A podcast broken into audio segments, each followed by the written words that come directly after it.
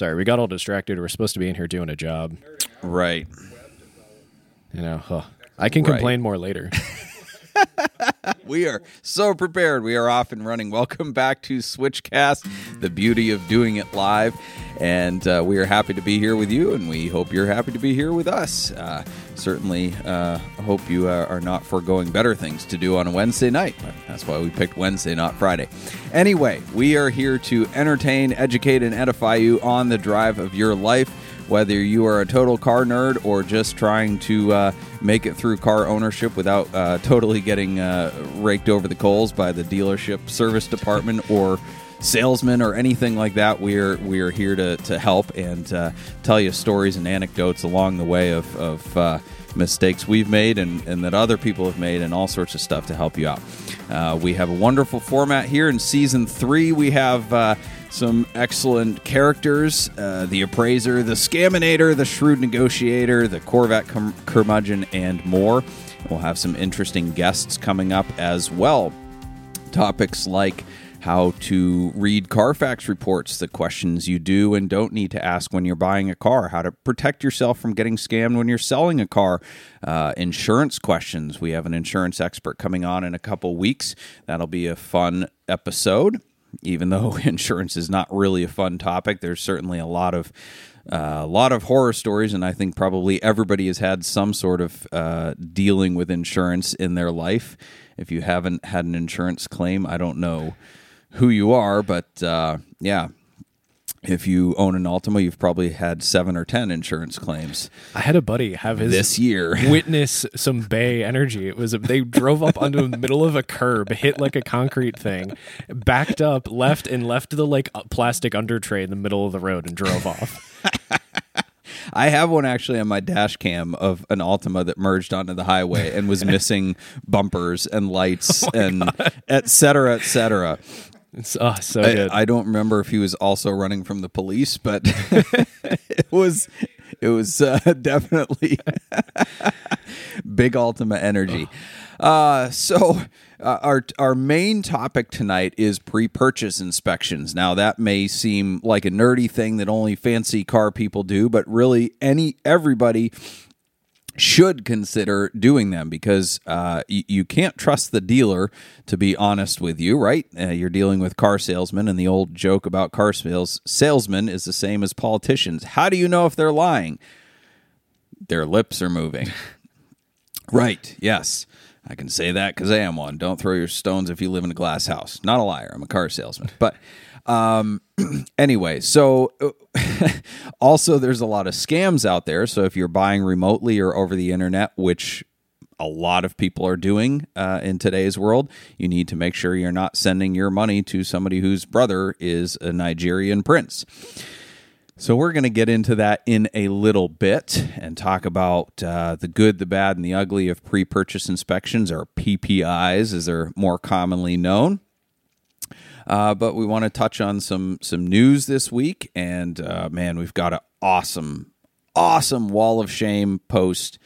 The Wall of Shame is one of the most popular sections of my website, which is basically us posting really terrible emails that we've gotten from usually would-be customers, almost never actual customers, because if you make it onto the Wall of Shame, you, you darn sure probably aren't going to buy a car.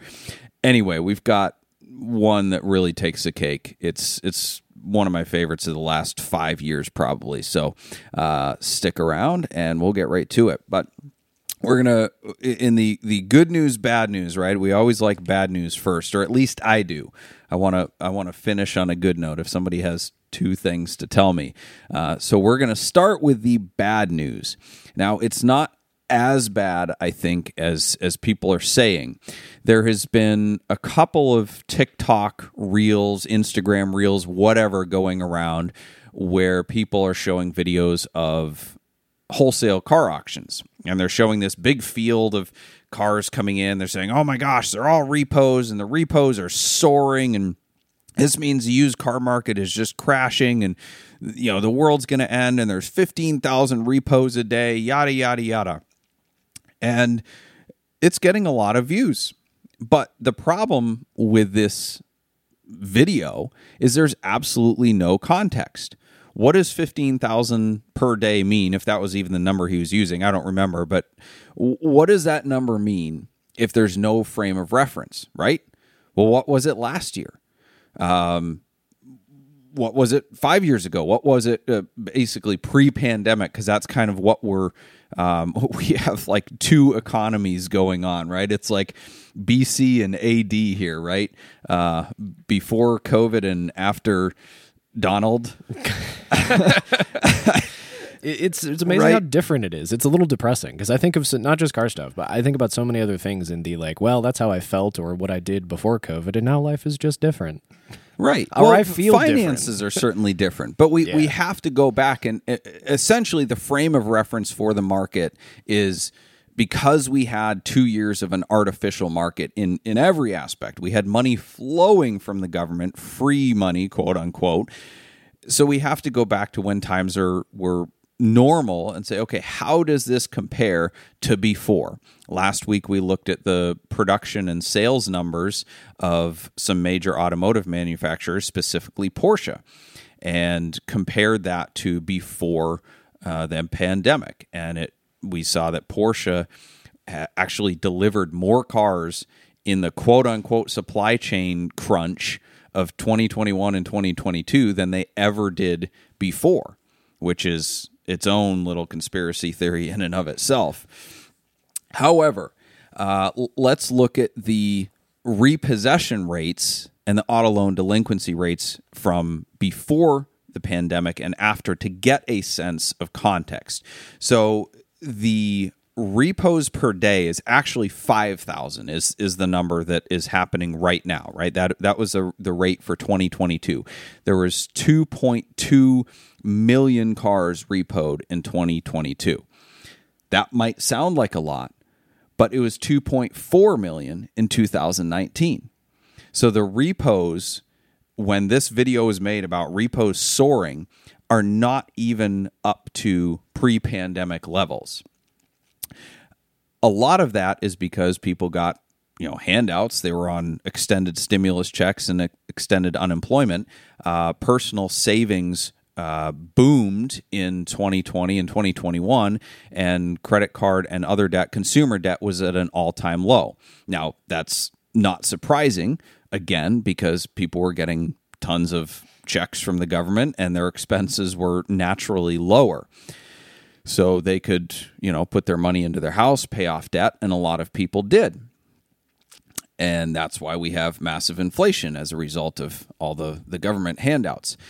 Now, what we're seeing is that that trend has basically reversed. We are back to before the pandemic in terms of savings rates and consumer debt. In fact, consumer debt, if I'm reading my statistics correctly, consumer debt is higher than it was before, and uh, savings is at an all-time low.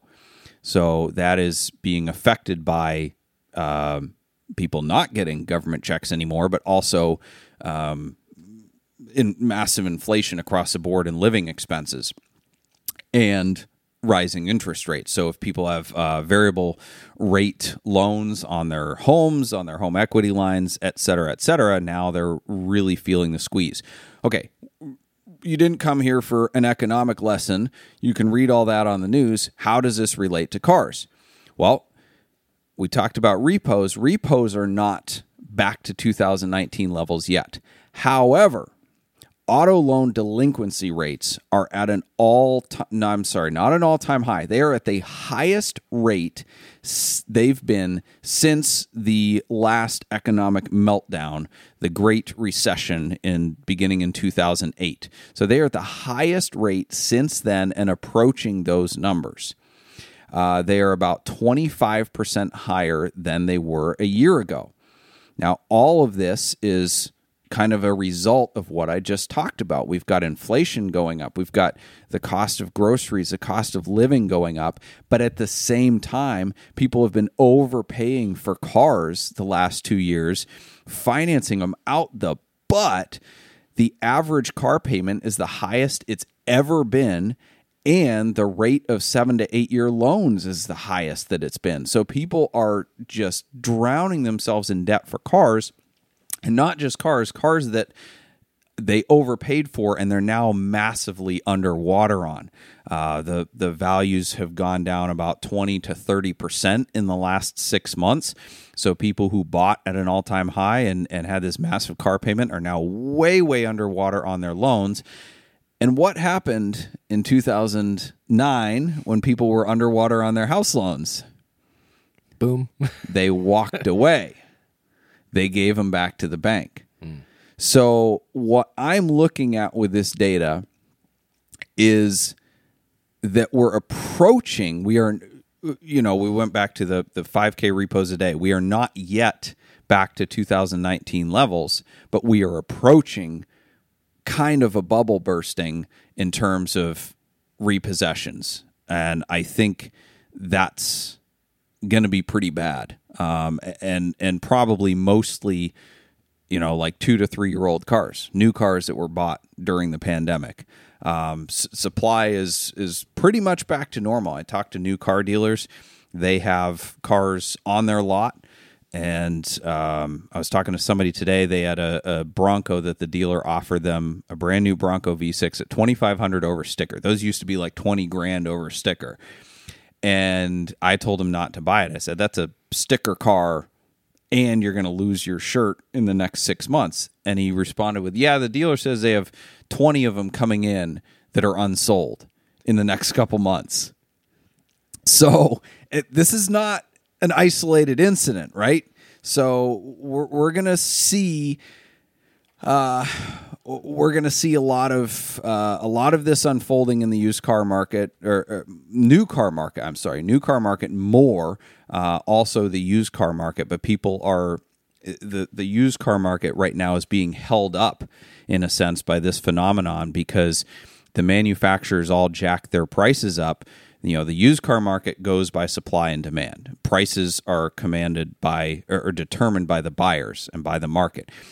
The new cars, the manufacturers all jacked up the sticker prices because of inflation, and now buyers are just saying, yeah, we're not going to pay those prices. So in the short term, that's bolstering the used car market. Now, I'm sure the, the manufacturers will respond with rebates and discounts, just like Tesla did. Holy crap, yeah. You know, dropping prices ten to twenty percent across the board. So that is coming, but right now that's actually... Uh, bumping the used car market because in January, the used car sales were up like twenty-six percent or something ridiculous. They were way up in, in January for used car sales. So interesting things happening in the market, interesting things coming. The important takeaway, at least for me on this, was when you see a statistic, don't take it at face value just in terms of here's the one number. You have to look at it as a graph, look at it with other comparative statistics to really understand what somebody's trying to say, because a number like five thousand repos a day means absolutely nothing unless you know what it was yesterday. Because, you know, if it was two thousand yesterday, five thousand is a problem. If it was ten thousand yesterday, five thousand is great. So context is everything. Yeah, and you don't get much context at all in these short little silly reels on on uh, on the social medias. No. But the yeah. other thing, I'm not trying to derail this. I cannot imagine. Well, I can for a very specific situation, but a normal person, I feel like, should not have an eight-year car loan. If my dream G T three comes up for sale, I'll get a one of those fifteen-year Woodside balloon. I don't care. I will bankrupt myself for that car. But that is a very specific instance. I'm not doing that for like a new Tahoe or well, whatever, you know? So, yeah, right? So there's two different reasons people get it, right? So the, the new Tahoe, people are getting it for affordability, right? They're just saying, well, I can't afford a five-year payment, so I'm going to go seven years or eight years, which is a problem in and of itself. Ugh, so bad. On the collector side of thing, people will also play the payment game, but they'll justify it. I hear it all the time, like, oh, well... I have my cash in investments or in real estate, or I have my cash somewhere else. And this was especially when the interest rates were low. And, you know, the, the car is like an investment and oh, I'm going to pay it off in six months. And all these different justifications of like, well, it doesn't really matter how long the loan is because the car's not going to go down in value and I'm going to pay it off. Well, that works until it doesn't, right? Yeah. Like, let's say you had your money in the stocks last year and you said, oh, well, it's free money. I can borrow against this Porsche at two point three percent, and the Porsche is not going to go down in value. Guess what? The Porsche went down in value. Your stocks went down in value. So you trying to play the margins of, oh, I borrowed at two point five percent, but I'm making eight percent over here. Well, no, now you lost ten percent, and you're you still have the loan. Yeah. So, yeah. But let's let's not get all Dave Ramsey here. Um, get right. this back on track. Okay, so Wall of Shame. This is I've been saving this one. I I absolutely love this one. If I can remember, oh shoot, I don't I don't have the guy's screen name in front of me because he does deserve to get called out. But on a Bring a Trailer auction, I had a nineteen sixty-six Volkswagen Transporter, and you know the the peanut gallery on Bring a Trailer is always pretty entertaining um, when people can say anything in, in relative anonymity. I mean, it's just, I guess that's just the internet in general, but uh, watching it play out in real time on an auction is, is pretty good. But this one really took the cake. So the background, I'm going to poll the audience here. Does anyone know off the top of their head what the word niggling means? That's a no. Tyler, Dan? You've heard it used. Ethan? Yeah. Okay. That sounds like a very dangerous word to use. Like uh, you can fine. slip into something okay. real quick. But if I say, okay, the, the Ferrari five fifty was in service to address some niggling electrical issues. Oh, yeah. I get it in that context. Okay, right? Context yeah. clues, right? Figured it out. If you didn't know what it means, and I posted in the auction that we addressed some niggling electrical issues on this Volkswagen, what would you... What would you do before responding? I'd probably slap that word in the old Google machine and figure out what I'm missing. Probably. You're a smart person. That's what you usually do if you don't know something before taking a really strong stance against it, right? Well, this guy didn't. And I use that exact phrase, which, like I've used, you go to the doctor, you yeah. say, I've got niggling aches and pains, whatever. I use that exact phrase that we address some niggling electrical issues. His response, quote unquote, which I took a screenshot of because on Bring a Trailer, you can flag a comment if it's not constructive, quote unquote. So it's like, you know, dem- dem- democratic censorship. So if you get more than three flags, it gets removed. And I kind of wish people didn't flag it because this one deserved to be there for everybody to see forever. So in response, he said, quote, I'm not sure what you mean by a bunch of niggling electrical issues. If you are saying that our African-American brothers had a hand in the restoration work, shame on you. We are all equal here and share our love of automobiles, no matter the race of the people who own or repair them. End quote. Oh, my goodness. I mean, I was kind of joking when I said you could accidentally slip something out if, you, if you're not careful when you use that word, but I wasn't that serious. Goodness. But he, you, I mean, he starts with, I'm not sure what you mean. Well, then look it up.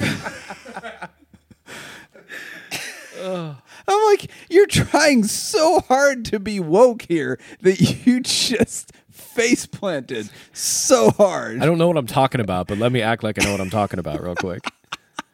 Oh, oh man. My goodness. I can't I can't believe that. With all, all the other crap that's on Bring a Trailer that stays up that is arguably not constructive, I can't believe that got removed. Oh, my goodness. It stayed up for longer than I thought, but I literally just responded. I copy and pasted the the dictionary definition and just said, go throw out your woke di- dictionary and get a real one. uh, anyway, the, so the the definition is... causing slight but persistent annoyance, discomfort, or anxiety.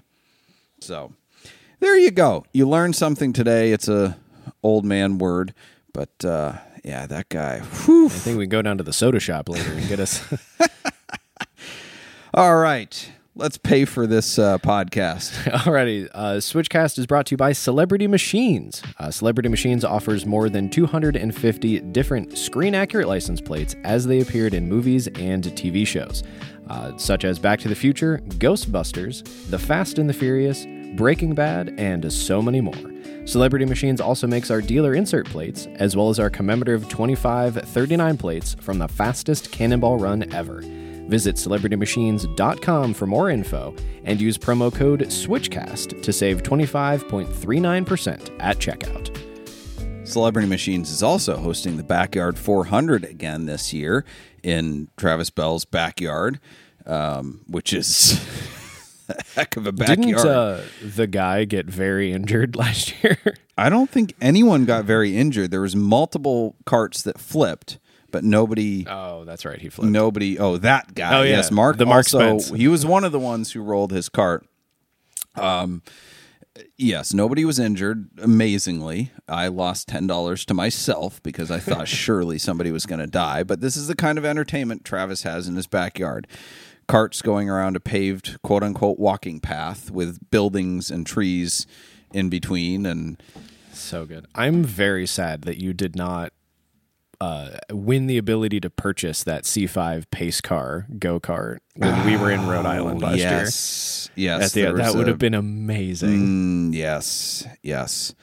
Uh, that would have been perfect for the Corvette curmudgeon. A... a, a anniversary no sorry no. not an anniversary a pace car, the purple with yellow wheels and yellow so interior pace car go-kart version. So close so close It wouldn't have fit in the wagon anyway. So we've got Nick in chat saying that their grandpa actually used the word niggling with a laughing face, so it is it's real. It's I use it like in the car industry, you use it all the time. I feel like no it makes sense. When you first said it I was confused, but I've used it myself, I guarantee it, at some point. Yes. Anyway. Uh, all right. Our main topic is pre-purchase inspections. And uh, if you can stick with us through this, this is actually some good stuff. Um, we'll have the Corvette curmudgeon and uh, shrewd negotiator after this and get to your questions. But pre-purchase inspection. So background of, of P P Is, for those of you that don't know, is essentially if you agree to buy a car, you can make it contingent on an inspection, just like you would with a home. Uh, now, you can just run it down to your local mechanic and have him put it up on a lift and, and check it out underneath. And some people have experts come out. I've been hired myself to go evaluate uh, Porsche G T threes. I'm no mechanic, but I've developed a more thorough inspection process than most Porsche dealers for those cars anyway. Um, but the, there's a number of things that people expect to get out of P P Is. Now, I think the, the expectations are key here because um, just like with a home inspection, you don't necessarily hire one person to look at everything. Um, so... You know, you might hire a regular home inspector to make sure that the foundation is solid and there's no evidence of water damage, et cetera, et cetera. But when we bought our house recently, we also hired a mold company specifically to test for that. Um, going back, I probably also would have hired an electrician and a plumber to look at specific things that is their particular area of expertise. But I think what people expect when they get a pre-purchase inspection on a car is that it basically negates the the um, principle of caveat emptor, which is buyer beware. Uh, this is actually a, a legal precedent when buying cars. Uh, used car dealers are covered with the as-is clause, and short of fraudulent misrepresentation, um, a salesman can pretty much tell you whatever he wants about the car. And it's on the buyer to make sure that they're comfortable with the purchase. And looking at Google reviews of dealers, including our own, um, it's pretty obvious that buyers don't understand this principle. They buy a car and a month later or a week later or a year later, something goes wrong and they want to blame the car dealer. And uh, maybe sometimes it's, it's the car dealer misrepresenting things or hiding issues, but, you know, car dealers are held to way too high of a standard. Like, really, they're just buying used cars. They might change the oil. They might inspect it, and they're throwing it out on the lot. It is the buyer's responsibility to make sure they're comfortable with the per- purchase. Now, with a P P I, it still is your responsibility, and the car is still sold as is. But people want to try to minimize their risk with P P Is, and they do all sorts of strategies to do it. Probably the weakest strategy I see is when people go on the forums, the online car forums, and they're, they'll be like, hey, I'm looking at this car at such and such dealer. Can anyone go check it out for me? And that's basically like asking, if you're looking at a house, just going on Facebook and being like, can somebody go to the open house? And that's the inspection. Like, you have no idea the qualifications of the people on the forums.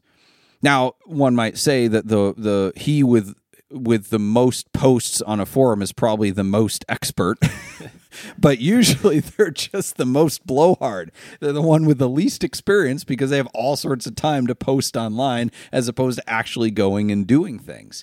Um, the, the the most renowned automotive experts I know in the exotic car world have like seven posts on any given forum because they're too busy actually working on cars and gaining experience.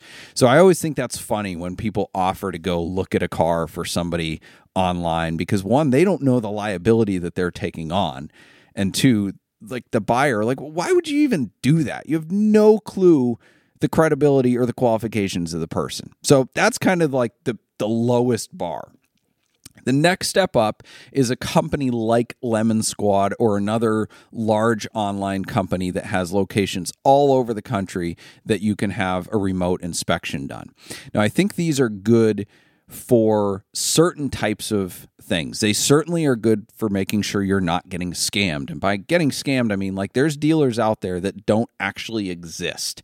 They will take, um, they will take like an existing but defunct dealership, and they will actually use that address and that dealership name, create a website, and then get a legitimate advertising account with Cars dot com or Auto Trader and list like forty cars for sale. So it's like, wow, they have a website, they have an advertising account, this must be a legit dealer. But if you go on like Google Street View, it's some corner shack or gas station that isn't there. So hiring one of these companies to, at the very least, make sure the car and the dealership exists is good. But again, you don't know the qualifications of the person inspecting it. They might be an A S E master certified technician, or they might just be somebody that got a job because they can look at a car. Now, I don't know the particular vetting process of these different companies, um, but you want to make sure you know what you're getting, even in terms of the inspection, because we used to have people come out from these third-party inspection companies on behalf of a bank. I won't say which bank, but they would come out to inspect our cars. And they were so clueless about cars that I essentially had to fill out half the inspection for them, because they would be looking at like a Ferrari and they're like, well, does it have power steering? Does it have power windows? Can you put it into gear for me? Because I can't drive stick. And they just like, we had to put it in first gear and reverse so they could see and just like move it forward and back. So they're like, okay, the transmission works. So again, that's like kind of the baseline, the bottom of the barrel. Now, the kind of the next level is having a mechanic or a specialist check it out. A lot of people automatically want franchise dealers to perform a P P I. And l- let's just use Porsche as an example, because that's the one I have the most experience with. People always say, well, I want a Porsche dealer to do P P I, because there's this underlying assumption. Tyler's shaking his head no. Sorry. There's this underlying assumption in all of cardom that, I had to be careful when I put those two words together. I'm like, hope I don't make a weird, awkward compound word, that the franchise dealer knows best. And that is not the case with servicing. That is certainly not the case with inspections. In fact, a lot of times it's the exact opposite. I will not say all the time, but having the Porsche sign on a dealership does not mean you're getting a higher level of service or that the technician is more qualified. It just means they passed whatever Porsche tests. The other uh, thing to kind of consider is most franchise dealers have essentially just their one hundred eighty point checklist, which sounds like a lot of things to check, but it'd be like the same as their certified pre-owned checklist. Now, if you've ever looked at that checklist, it's fairly, uh, I guess, boilerplate. It's like a template checklist. They are looking at body gaps and certain things like that. They're checking the computer. But when you really get down to it, they're they're measuring brake pad thickness. They're measuring tire thickness. They're checking the date codes on the tires sometimes. But they're not getting into the nitty-gritty of certain things. Um, you know, for example, let's use Porsche G T threes as an example. Ceramic brakes. They can measure the thickness of the pads, but they almost never measure the thickness of the rotors. And I can tell just by a visual inspection whether or not the car has been tracked by simply looking at the surface of the ceramic rotors. They also probably don't test drive it, and they don't get it into, um, like, torque load it in second or third gear, one, to see if the limited slip differential is working or if it's pulling left to right, two, to then unload it to see if the car is popping out of second gear. That's a common issue on G T threes. It's a common issue on nine ninety-six Turbos. They're essentially just going through their boilerplate checklist. So a lot of these really, really expensive issues could pass not only a Porsche certified pre-owned inspection, but a Porsche dealer P P I and or an independent P P I. And we've seen any number of cars pass these inspections. There was one, let's see, the, the uh, there was a G T three in California with high miles.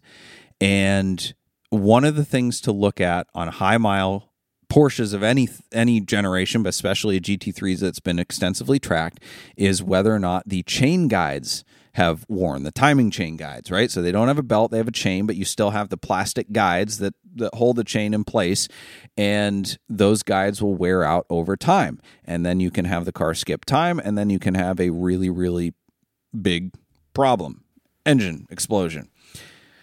Causes me much anxiety. Yes, Tyler has a nine ninety-six. That's, that's uh, yeah, they're known for their timing chain slap. So...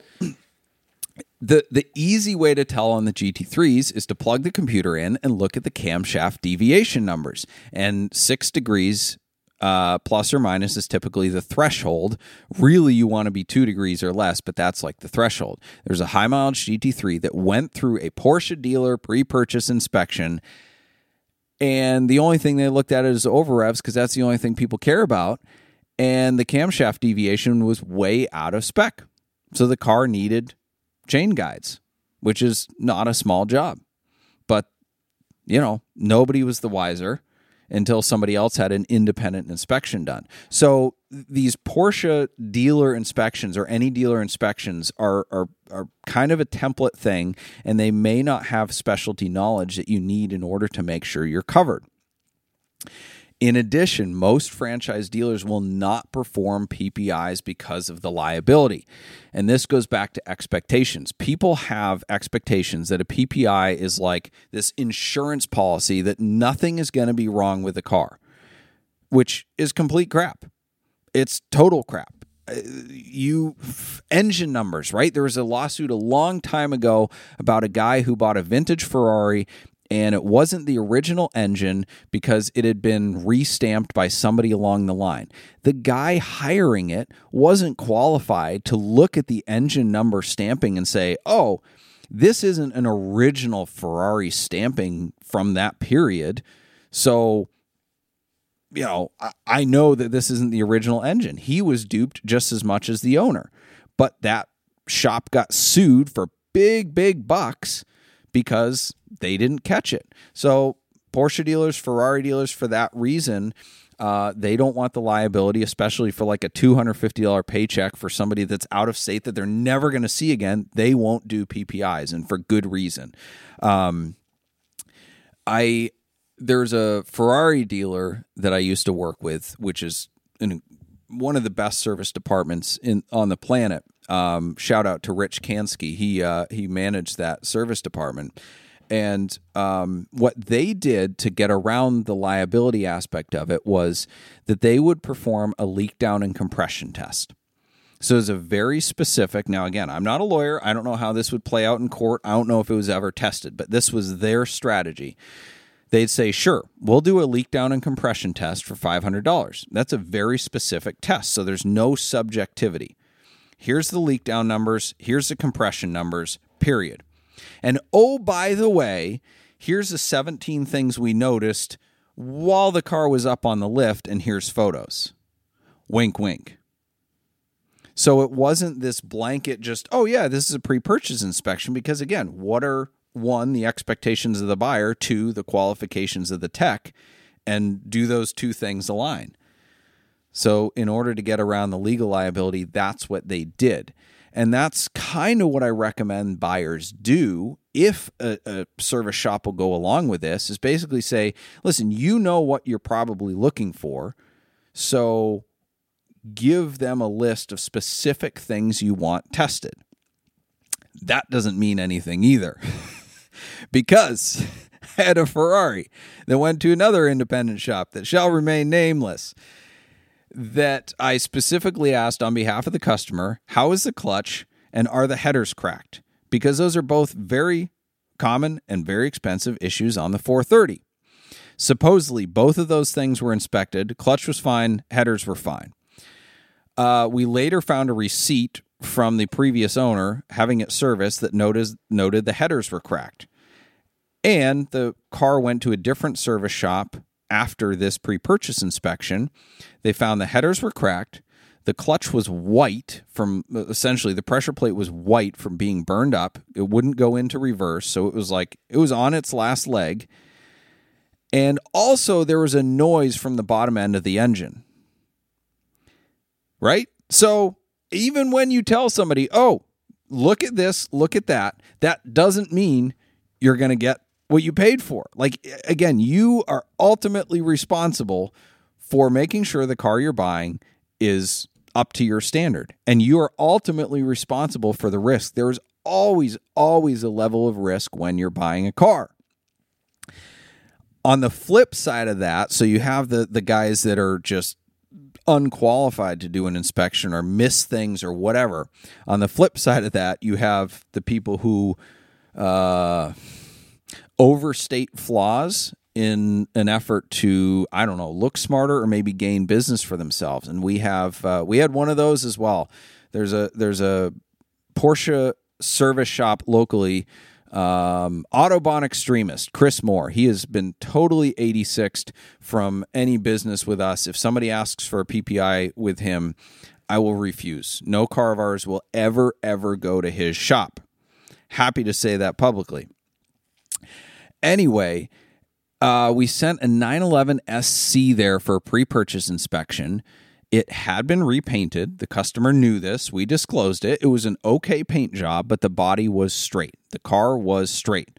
So it went there. He finds thousands and thousands of dollars worth of mechanical work that it allegedly needs, which it didn't, by the way, in my opinion. I had daily driven the car over the summer with no issues, and it was a solid car. It was a driver, but it was a solid car. And he told the customer that the entire body was like wavy down the sides. Now, he did this thinking, I guess, that the customer was going to be so happy with him pointing out these issues that he'd buy the car and then hire Chris to do all this work. Well, he wasn't really thinking straight, because the customer, when he got the report, was like, the heck, I'm not buying this car. Even though, and I'm like, dude, here's pictures of the door down the side. Like, it's not wavy, but he threw the inspection because he wanted the, the service business and the paintwork business, et cetera, et cetera. So, it, man, you can get stuff on every single end of things. You know, you can have somebody throw an inspection. You can have somebody completely screw up the inspection. But, uh, you know, ultimately it comes down to the individual tech that's looking at the car, and you can have different results on different days. Um, I had a Porsche nine thirty that had some drivability issues, and it went to three different highly qualified techs, and every single one of them at three different shops, including a Porsche dealer, found something different wrong with it. And I don't think any of the three fixed the issue. But, like, they all diagnosed it as something different, said they fixed it, and it wasn't fixed. And we eventually figured it out. It was some boost issue. I don't remember what it was. But, you know, that's just to say that, like, you know, whatever pre-purchase inspection you get depends on the day, depends on how that person is feeling, depends on their qualification. You might have one guy that's, like, a, a body and paint expert, and the other guy that's an engine expert, and he doesn't check the suspension, you know? Um, and, and then you have techs that are mechanical experts that, you know, in an effort to serve the customer, they get into advising on paintwork.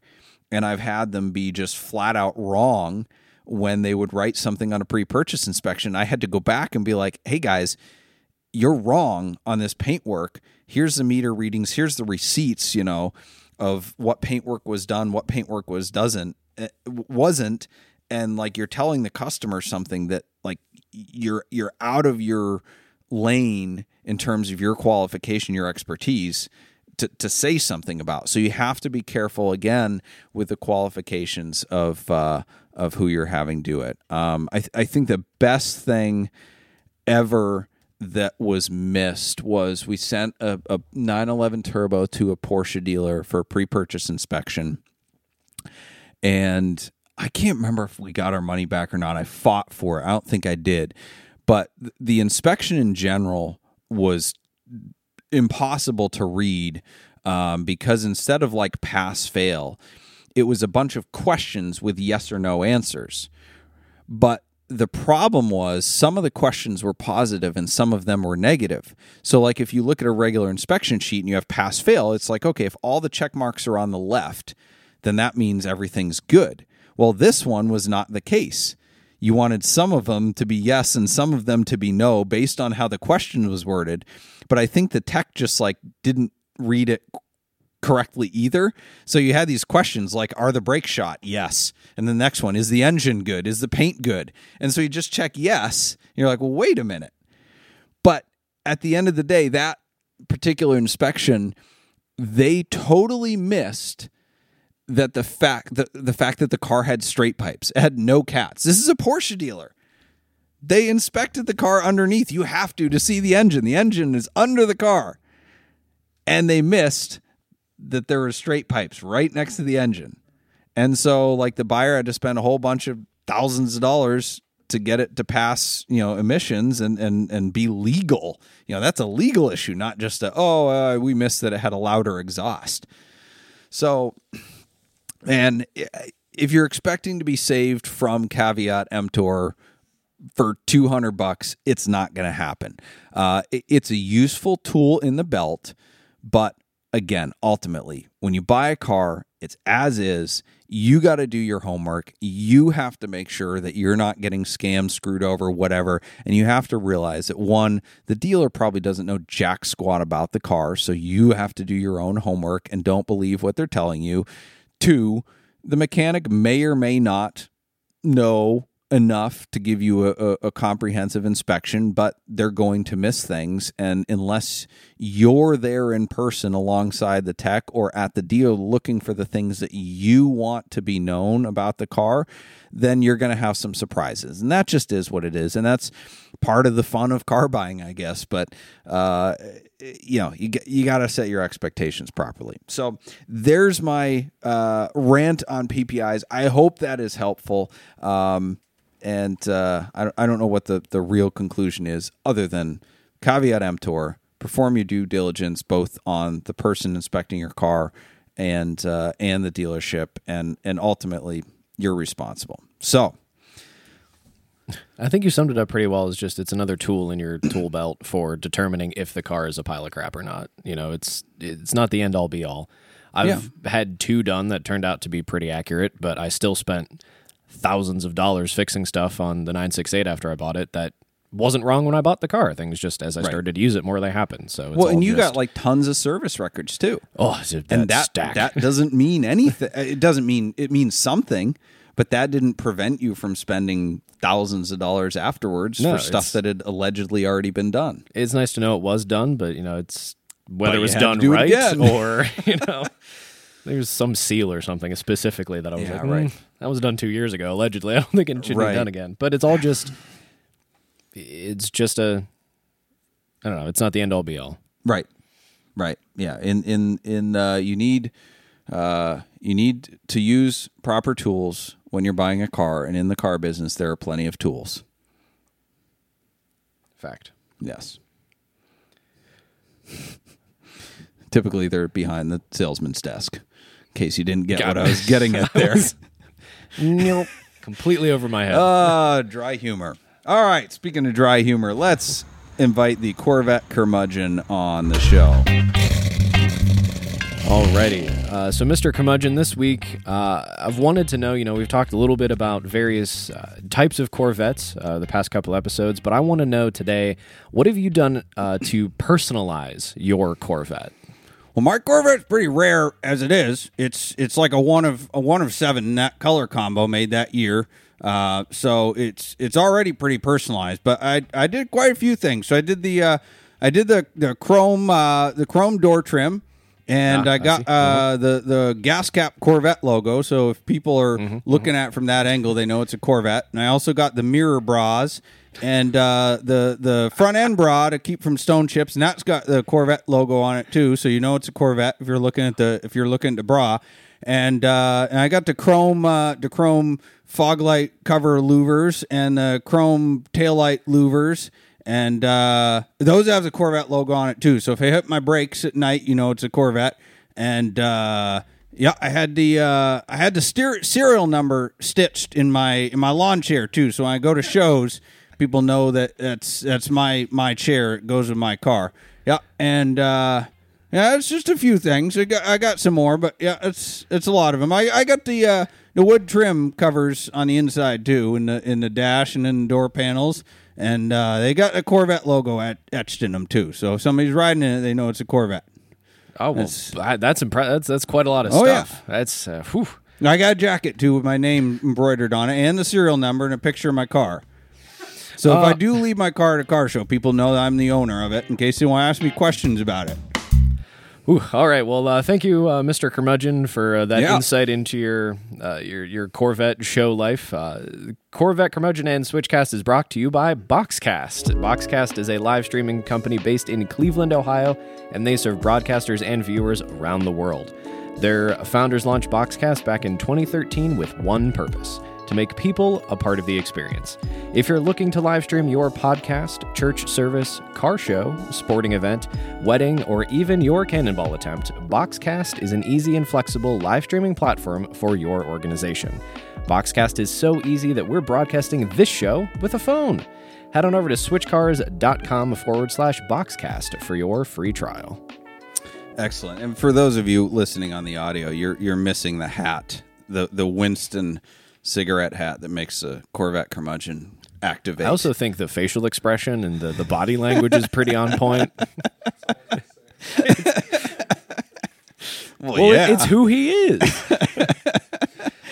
All right. Producers judging the curmudgeon over here. We're we're gonna we're gonna skip to the shrewd negotiator. Then we are gonna get to questions. Uh, we got a couple questions that came to us uh, uh, from Instagram and uh, uh, from the stream last week, but uh, and then uh, and any live questions that we have. So um, the shrewd negotiator brought to you by VinWiki. Um, Somebody sent me this. Uh, they are selling their two thousand seventeen Porsche nine eleven Turbo S with actually seventy-five thousand miles for one hundred twenty grand. Incredible deal. So if any of you want a nine ninety-two point one Turbo S, hit us up. We'll put you in touch. That is the most reasonably priced uh, nine ninety-two point one Turbo S on the market. Yeah, anyway, somebody... What's that? nine ninety-one point two. This is seventeen. seventeen, nine ninety-one point two. Sorry. Yeah. Right? I'm yes, just making sure folks sorry. don't get angry in the comments. two thousand twenty. Okay, sorry. nine ninety-one point two. Thank you. two thousand seventeen. First year of the second gen. Apple CarPlay. Okay. What? Uh, the offer. Oh, man, this is this is shrewd negotiation. Hello, hello. I have a profitable biz- business in Midtown for sale at one hundred twenty K. Would you do a straight trade? And so the guy actually... Uh, asked, you know, what's your annual profitability and what's the what's the business? Well, it's a bubble tea close to other businesses I have in Midtown shops. Did the market study, so just cashing out. Rent is unbeatable. We negotiated it to five hundred dollars. We shrewdly negotiated it to five hundred dollars with light included. Business has two employees and is profitable. Structure is mobile and included. five hundred to one thousand weekly net with absentee owner. The name of the shop, The Anime Bubba. So the the seller of the Porsche asked for a picture, which if you go to our Instagram, Switch Cars, it's on our story, so you can check it out. Um, it's, yeah, it's a pink backlit bubble tea stand. So the guy just says, so you're trying to trade me a bubble tea stand for a Porsche nine eleven Turbo S? And the response is, yeah, my asking is close to yours. I mean, man, I, I could ask one hundred twenty-five grand for a baseball card collection and then say, I'll trade you for a bubble tea stand. Man, you get, it takes all kinds. Uh, so yeah, this, this is why people like consignment, because they don't have to deal with crap like that. So, uh, all righty.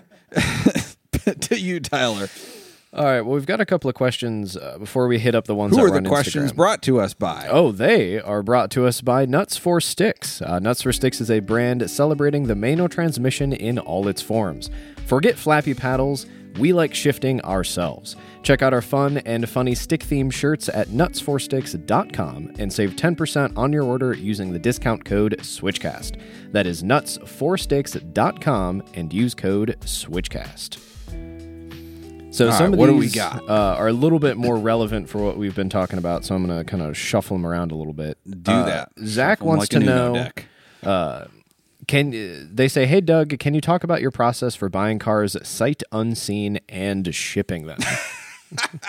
Don't use my process. I was going to say, I have a process, but that involves I, you. So well, no. I, okay. So we perform...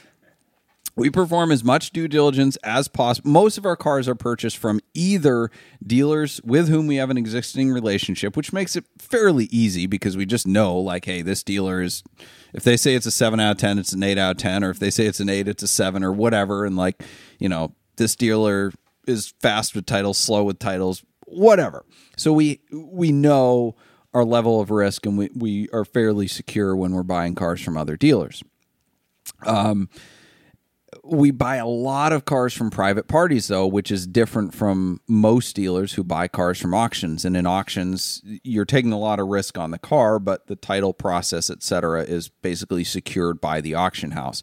So when you buy from a private party, like uh, either there's a payoff or we're buying just clear title. So with the payoff, you know, we've got to get all sorts of power of attorney, authorization for payoff, deal with the bank, et cetera, et cetera. Um, With a clear title, it's essentially just, if they're close enough, we'll go with a cashier's check or a check or cash or whatever, pick up the car, hand off the title, and we're good. If it's a long distance deal, we're wiring money to somebody we've never met. So we're doing as much due diligence as possible on the car that we can. Um, you know, service records if they exist, searching the V I N, you know, normal checks, Carfax, VinWiki, et cetera, et cetera, Google, um, looking up the person, getting their driver's license, verifying their identity, et cetera, et cetera. There is always some level of risk, but, you know, that's kind of what we take on as a dealer. That's why we are able to buy cars for less. Now, we're not trying to buy projects, um, but every now and then we buy a car that's supposed to be a nine and it's a seven, and that just is what it is. Um, Every now and then the title takes a little longer than it should or whatever, but, you know, we've never gotten scammed that I know of, um, and that's really what we want to prevent. Um, but, you know, you just, you kind of have to average out uh, the risk, and um, we're as careful as we absolutely can be, but a lot of it is just performing as much due diligence and then just using our gut in terms of, well, what do we know? What do we feel based on thousands of transactions that we've done? Does this all make sense and does it feel right? Because if it doesn't feel right, it usually isn't right.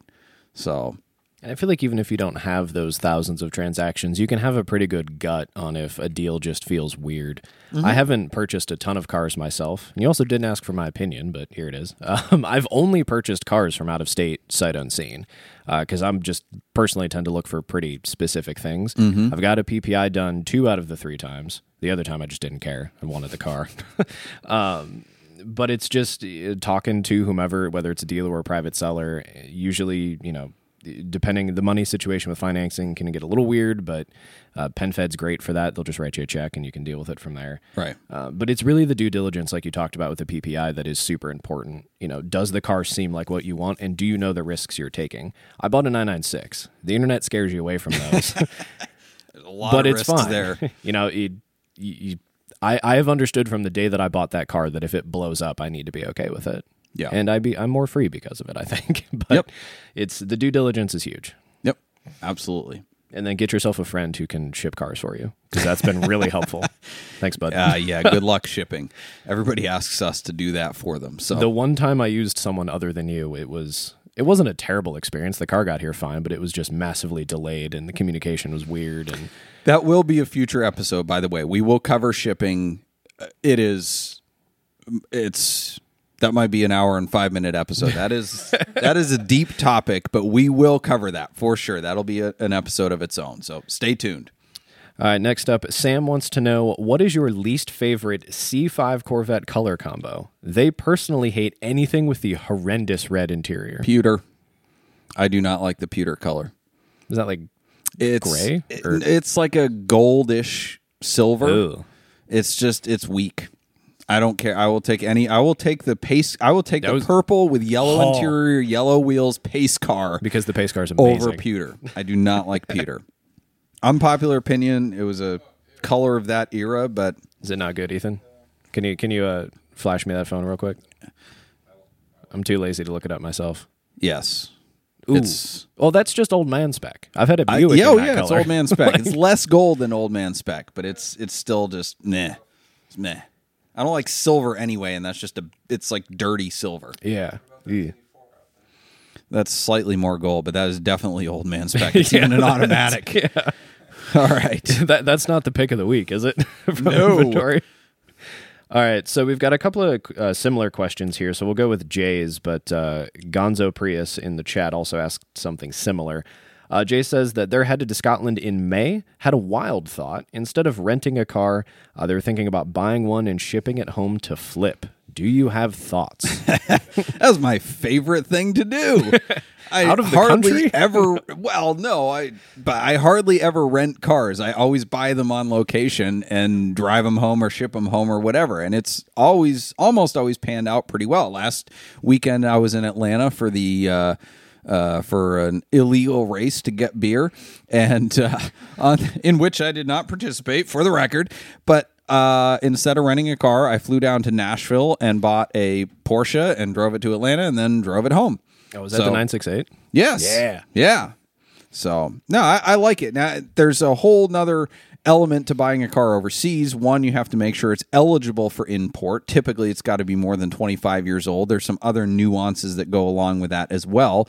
Then you got to consider the import costs, the shipping, the insurance while it's being shipped overseas, the duty when it comes in, the customs process. The best thing to do is just get a good customs broker that can handle all this for you, but it's not quite as simple as just buying a car in the States. So I think that'll probably be another topic for a future cast, but um, yeah, I, I love the idea. Just, you got a lot of extra homework to do uh, when you're doing it overseas. Is there anything you'd look out for overseas that I guess would be eligible to import? I mean, obviously anything uh, twenty-five years old or more, um, and then just kind of look at what the demand is over here. I mean, almost anything that's unique over there that's plus twenty-five years is going to do well over here, or more well than it would over there. Um, you know, B M W wagons, Mercedes wagons, anything kind of niche collector like that, you know, you can buy it for ten grand there. Make sure your import costs are w- you know, going to be covered, and probably sell for twenty here. So, but yeah. Nice. Alrighty. Next we've got uh, Matt. They say, what would someone in the right mind pay for a nineteen eighty-eight cream puff fifty thousand mile Porsche nine twenty-four S with an auto trans and a book of records? Uh, I don't think anyone in the right mind would buy an automatic nine twenty-four S. Doesn't this have some like terrible four speed? I've, Same thing with the nine forty-fours. I don't know. I mean, it's, yeah. I just, I wouldn't buy, it's the slowest nine, slowest Porsche other than the three fifty-six, yeah. essentially. But a front engine weak four-cylinder with an automatic, like, ooh, yeah, it's a transaxle car. The balance is good, blah, blah, blah. But an automatic, ugh. I mean, the crazy thing is everything else has gone up so much that it's still probably like a ten thousand dollars car if it's super clean. Every time I see a nine twenty-four, I'm depressed at how much they are, because yeah. I had dreams of buying like one of the first gen, the like before the nine forty-four ones that was in good enough shape for like a handful of grand, but yeah. now they're ridiculous. And I'm like, it's slow uh, and probably terrible. Yep. Well, we are running out of time. I think we're going to, yeah, we do have time to do the Scaminator and then the flop of the week. I think we have time for both. Uh, yes, we're going to do the Scaminator quickly. So let's let's move right to the Scaminator. All right. So we've got an ad here. Uh, do you want me to just start? Oh, re- yes. Oh, you need, need my your... drum here. So yes, uh, Mister C in chat was really upset that there was no drums. I'm sorry. So. Weird. Ethan and I were going to fix that. No many, but. Not many dad jokes tonight. So the Scaminator is we're trying to see if uh, if something is a scam and when we can tell that it is a scam. So I'm going to hit the symbol when I figured this out, because Ethan has not gotten me a scam voice button yet. Looking it up now. All right. I'm not so sure. I believe that, Ethan. Fire away. All right. So this listing is for a two thousand ten B M W three twenty-eight i hardtop convertible, in all caps, for seven thousand nine hundred dollars. Okay.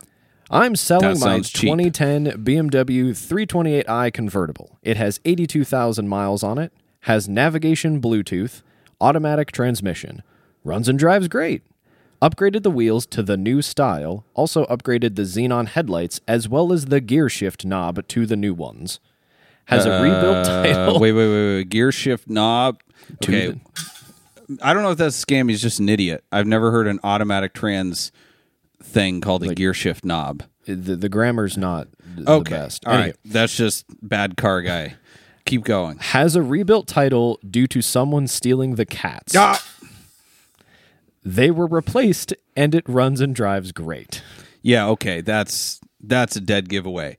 All right, so here's the thing. This isn't a scam scam as we typically know it, right? I, this car is is real, but there's other ways to get scammed besides just like, oh, the car doesn't exist, and this is some, you know, Nigerian or, you know, prince trying to take your money.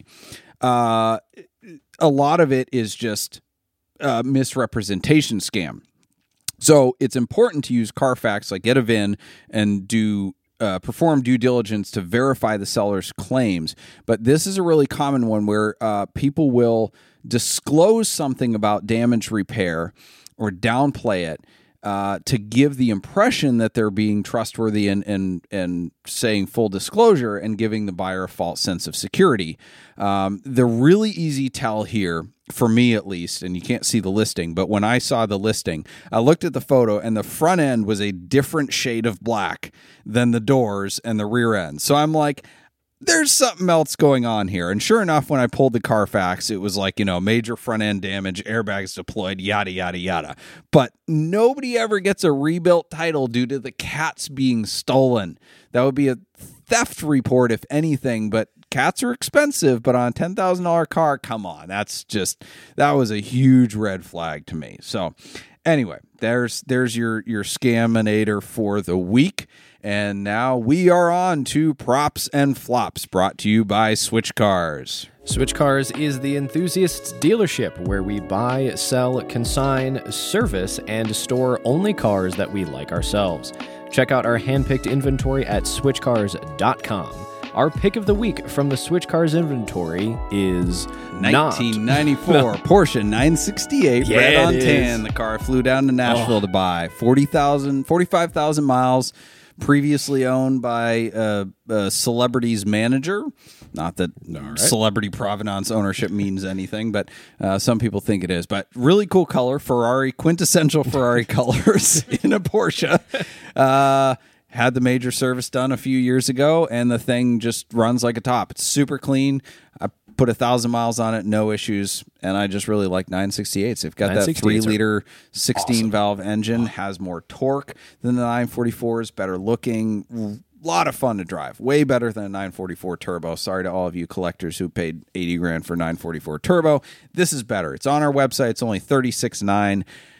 Check it out now before it's gone. All right, our flop of the week. As much as I want to save this for the end, I got to do bad news first and good news second. We got to end on a high note. So the flop of the week. This is so good. This is so good. Uh, shill bidding on Bring a Trailer, P-Car Market, any auction is totally against their rules. And I think it's bad anyway. Like, why would you do that, right? Let the auction play out.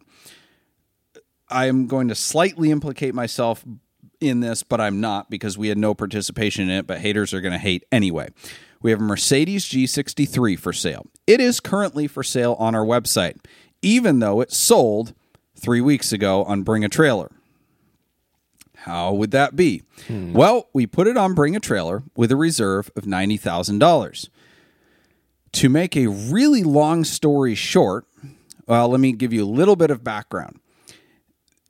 On Bring a Trailer and P-Car Market, if the high bid is within five percent of the reserve, then the auction house will mark it as sold, and then they will pay the seller the difference out of their buyer fee because they would rather take a skinny or take a zero and show the car is sold than to have a no sale, right? So they, that's right in their policies. It's common practice. If you sign up as a buyer or seller, like, you know this. So we had a reserve of ninety grand.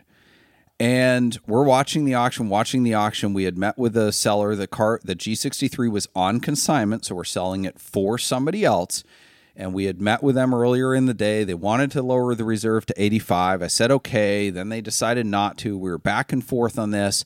So I said, no, nah, just let the auction play out. Let's see how it goes. Well, sitting at eighty grand right until the final moments, which is typically when everyone bids, eighty-one, eighty-one point five, eighty-two, eighty-three, eighty-four, eighty-five, eighty-six.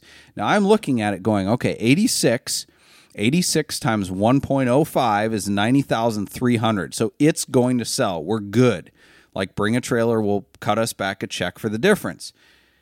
eighty-six sits at eighty-six, counts down, it sells. I'm like, all right, cool. Well, not the result we wanted, but it doesn't matter. We still get ninety grand, which was our reserve. So I text the seller and said, hey man, congrats. It sold. Like, don't worry. Cause if you see it sold at eighty-six, like, you're still getting ninety because Bring a Trailer will make up the difference. We get the email. I then go check the email from Bring a Trailer. Congratulations. Your item auction is sold. The seller name is, and I, or sorry, the buyer name is, and I looked at, I couldn't believe my eyes. It's the same dude? It was the same dude. Oh. The guy consigning the car. And I texted him. I'm like, what the frick? He won his own freaking car. I'm like, how do you not know this? And he's like, what happened, man? Like, how did I? I don't get it. Like, what? Why they charge my card? I'm like, bro, they make up the difference. You more like it's in the, the bidder contract. I'm like... Uh, he's like, so are you going to, like, what do we do now? Can you just sell it to the underbidder? I'm like, I don't know who it was. He goes, well, yeah, me and another dealer friend of mine were bidding it up. I'm like, so the underbidder is your guy too? I'm like, come on, man. Like, you're going to get me banned from Bring a Trailer. They're going to think I'm in on this. Oh, God. And I'm like screenshotting all the texts for the inevitable, you know, deposition, right? Use a, a Toby Flenderson quote. Uh, I'm like, come on, man. Are you kidding me? So, yeah. So uh, then he asked me, he's like, so the forty, they charge my card forty-three hundred bucks. He's like, are you going to take care of that with Bring a Trailer? Like, are you going to figure it out? I'm like, no, I'm on their side. It's me and Bring a Trailer against you, man. Oh, so he, he paid forty-three hundred dollars. To not sell his car on Bring a Trailer. Oh, and it's God. Still for sale. Oh, oh it's too good. Can't make this stuff up. Some some people would think we're in on it, but we're we're not that stupid. The flop of, the prop of the week. Uh, it's, Ooh, what's it's in nothing the box? Special. This is this is a visual. I got a new garage, my dream garage, and some friends brought some. I want friends to bring things over that would help me remember them, like the, the friend wall. And uh, we have a kind of like an anonymous fan wall now, I guess. Jay Kearns, thank you. Shout out to you from California, sent me this thing. I'll describe it for those of you who are not uh, watching this live. But he sent this incredibly rad oh. Ferrari Testarossa phone. That is amazing. Buttons. This thing is so sweet. I if if if we were still doing a call-in show and we actually had a landline, I would pick this up. Maybe we can just fake it. Oh, What's yeah. the the was it the Tonight Show? What was the one where they had like the the call-in the the fake phone? I don't oh, know. Okay, I'm, yeah. I'm reaching, but yeah. This this is awesome.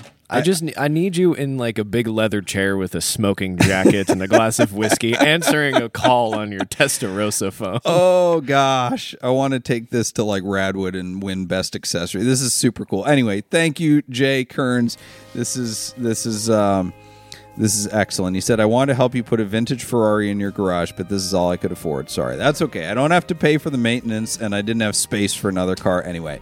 Okay, thank you all for joining us. We really had fun tonight. We hope you enjoyed it, and um, we'll be back next week, and uh, we'll have more uh, more stuff for you. Uh, thank you, uh, Tyler, for being the Ed McMahon to my Johnny Carson. Thank you, Ethan Huffnagel, for uh, the uh, producer extraordinaire. Thank you to our sponsors, BoxCast, Nuts for Sticks, Switch Cars, Celebrity Machines, and Stephen Holm Woodworking. Uh, our bumper music is provided by Emily and Ivory. You can stream their full album on Spotify or SoundCloud. This episode will be available next Monday in audio format wherever you listen to podcasts. Thank you for listening, and we'll see you next Wednesday at eight p.m. as we look forward to edifying, educating, and entertaining you on the drive of your life.